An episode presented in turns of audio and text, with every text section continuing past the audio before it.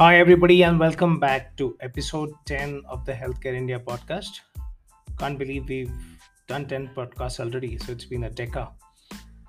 And uh, I'm coming to you live from the health tech capital of India, which is Bangalore. This is Dr. Vikram Venkateshwaran. And uh, first of all, apologies, I could not record on Sunday.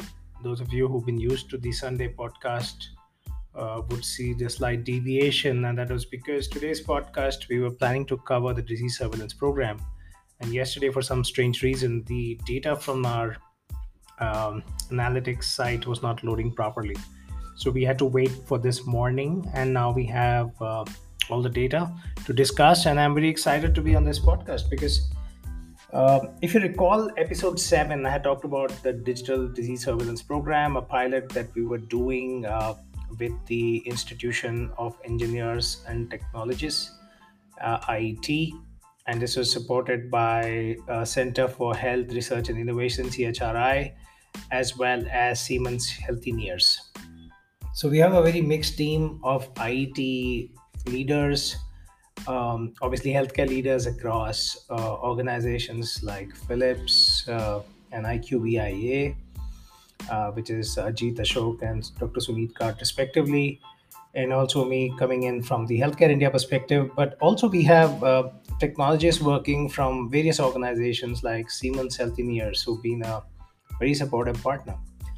So, just to refresh your memory, uh, this is a pilot that we're going to run for a year. Idea is to come up with a disease surveillance model that looks at publicly available data that we can use without uh, any concerns around privacy. Essentially, what this means is any news items, blogs, social media data that is publicly available, unstructured data, we're going to analyze it, we're going to convert that into insights, and then eventually build a predictive model out of it. The biggest challenge we're facing uh, three months into the program, into the pilot, is uh, the number of the volume of data it's pretty much huge, and I'm going to discuss that. And the second thing is a lot of false positives that uh, show up in publicly available data. So let me look. Uh, let me dive right in. Uh, so we tracked almost uh, 96,000 conversations. We're going to hit a lakh of conversations uh, since the beginning of the program and what we're getting is early signs that we're getting is that uh, a lot of the conversation in India is dominated by discussions around malaria. Uh, this is almost uh, 50 to 60 percent of the conversation. Not surprising considering that we've had a very intense heat wave uh, in March, April, May, and June onwards, we've been getting sporadic rains. So these are ideal conditions for malaria to thrive uh, about 30 35% we're getting uh, conversations around dengue. And the least amount of conversations which is less than 10% is around chikungunya so these are the three top conditions that we are tracking.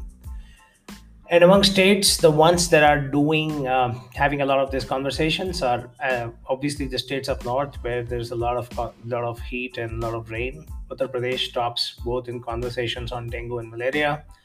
And delhi follows closely Maharashtra in the west is third, Rajasthan is fourth, Madhya Pradesh is fifth, followed by you know the other states. Then it it kind of goes into a long tail. But as we speak right now, these four or five states dominant conversations around these disease conditions are happening here. Then obviously you have regional variations. Dengue is a bigger problem in Karnataka as compared to malaria, but malaria is a bigger problem in Gujarat and Chhattisgarh as compared to Karnataka. The southern states I think we see a lot more dengue conversations after malaria because uh, you know we have this issue with uh, water stagnation. Um, but in the northern states and the western and eastern states, we still have concentrations around malaria, which is because of the foul water. So the difference between the two is the vector uh, for dengue mostly thrives in fresh water, but the one on malaria thrives in foul water. Now, interestingly, chikungunya Delhi remains the hotbed of chikungunya. It's always been the case, followed by Mumbai, Hyderabad, Lucknow, Bangalore, Guwahati. So that's pretty much an urban problem as compared to the rest of the the other two disease conditions. Uh, if you look at the conversations, um, and this is where false positives come in, we see spikes which are sporadic, and they happen because a national program has been launched. There was National Day for Dengue, National Malaria Day, and you see huge spike at that time but eventually it tapers off and then we end up uh, seeing um, a regular flow of information uh, and there is a lot of false positives here now I t- talked about a lakh of data data sets of uh, more than a lakh but what is bothering me more than the volume of data is the number of false positives. So if there's a national day for dengue and there's a spike on the number of dengue conversations, it doesn't mean dengue is spreading. So we have to kind of eliminate those data sets from our data set, and that's what the engineers are working on to make sure that we get a clean pipeline of data.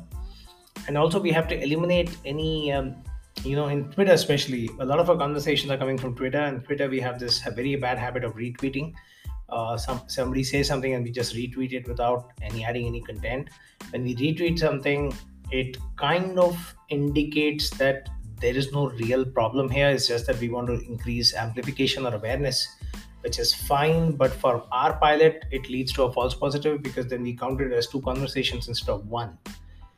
And uh, this also confuses the regional variation that we're trying to bring in. One of the things that we'll be doing in july august and september is to correlate our data with the regional data what we are seeing on the ground.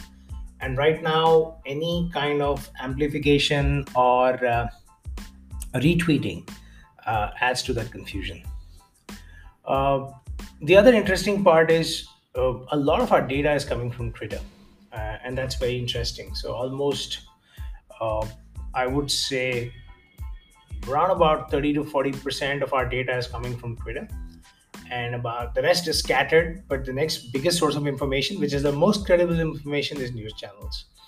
I mean, more credible than Twitter. I'm not saying it's the most credible anymore, but uh, a lot of news channels are using this uh, digital medium to talk about these conditions. And we see that Twitter uh, constitutes a bulk of the volume but I would say it also constitutes a bulk of the junk. Um, so that's where the engineers are working on very hard to kind of cull out that data. Um, my preference is to look at individual tweets from various areas uh, and then look at how we can correlate the data with the ground, which will be fantastic. From a location perspective, I think we've covered almost the length and breadth of India. Remember, in this pilot, we cover almost nine Indian languages. So, any language um, which is uh, regional, the top nine, including English, we are covering those. And uh, then we have all these individuals, you know, from all the way, like we have content coming from Andaman Nicobar Islands to all the way to places like Bhopal and and Jaipur, Bilaspur, Bangalore, Bikaner. So it's it's pretty much the entire spread of India, which is fantastic. But what we're going to do is we're going to probably aggregate at state level and then look at um, district level data to see can we draw any correlations from this. So that's our pilot, um, and it's been an interesting journey so far. Uh, our idea is obviously to suppress the false positives, correlate with local information, and then start building a model. We'll be soon launching our own portal uh, where you can probably publicly access this data um, and get a sense of what's happening in the various uh, states of India with regards to dengue, malaria, and chikungunya. I'll keep you posted on that progress. I think disease surveillance uh, is a very important aspect of our lives because given the state of healthcare in India and given our public infrastructure, I think it's slightly difficult for us to be present everywhere all the time, and that's why disease surveillance is a is a very important topic.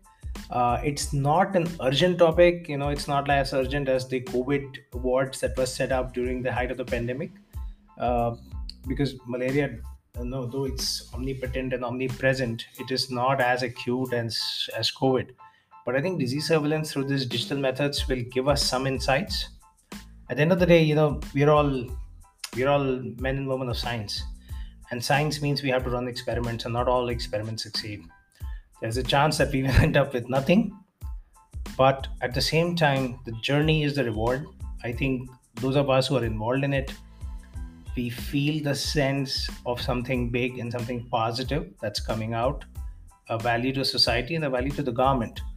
So I'll keep you posted on the success or the failure of this project. At the same time, if you want to get involved, you know where to reach me. You can email me at drvikram at healthcare-in-india.net.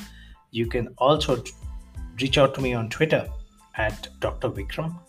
Um, and in case you want more information, insights, uh, do visit our website www.healthcare-in-india.net for up to date information on a lot of key areas in healthcare, including disease surveillance. So, this is Dr. Vikram uh, signing off for today for this episode, the 10th episode. Thank you for this journey. Thank you for your patronage. Apologies for missing my Sunday deadline, but it's important that I got you the most accurate data that we had on the disease surveillance pilot. Thank you. Stay safe, stay healthy.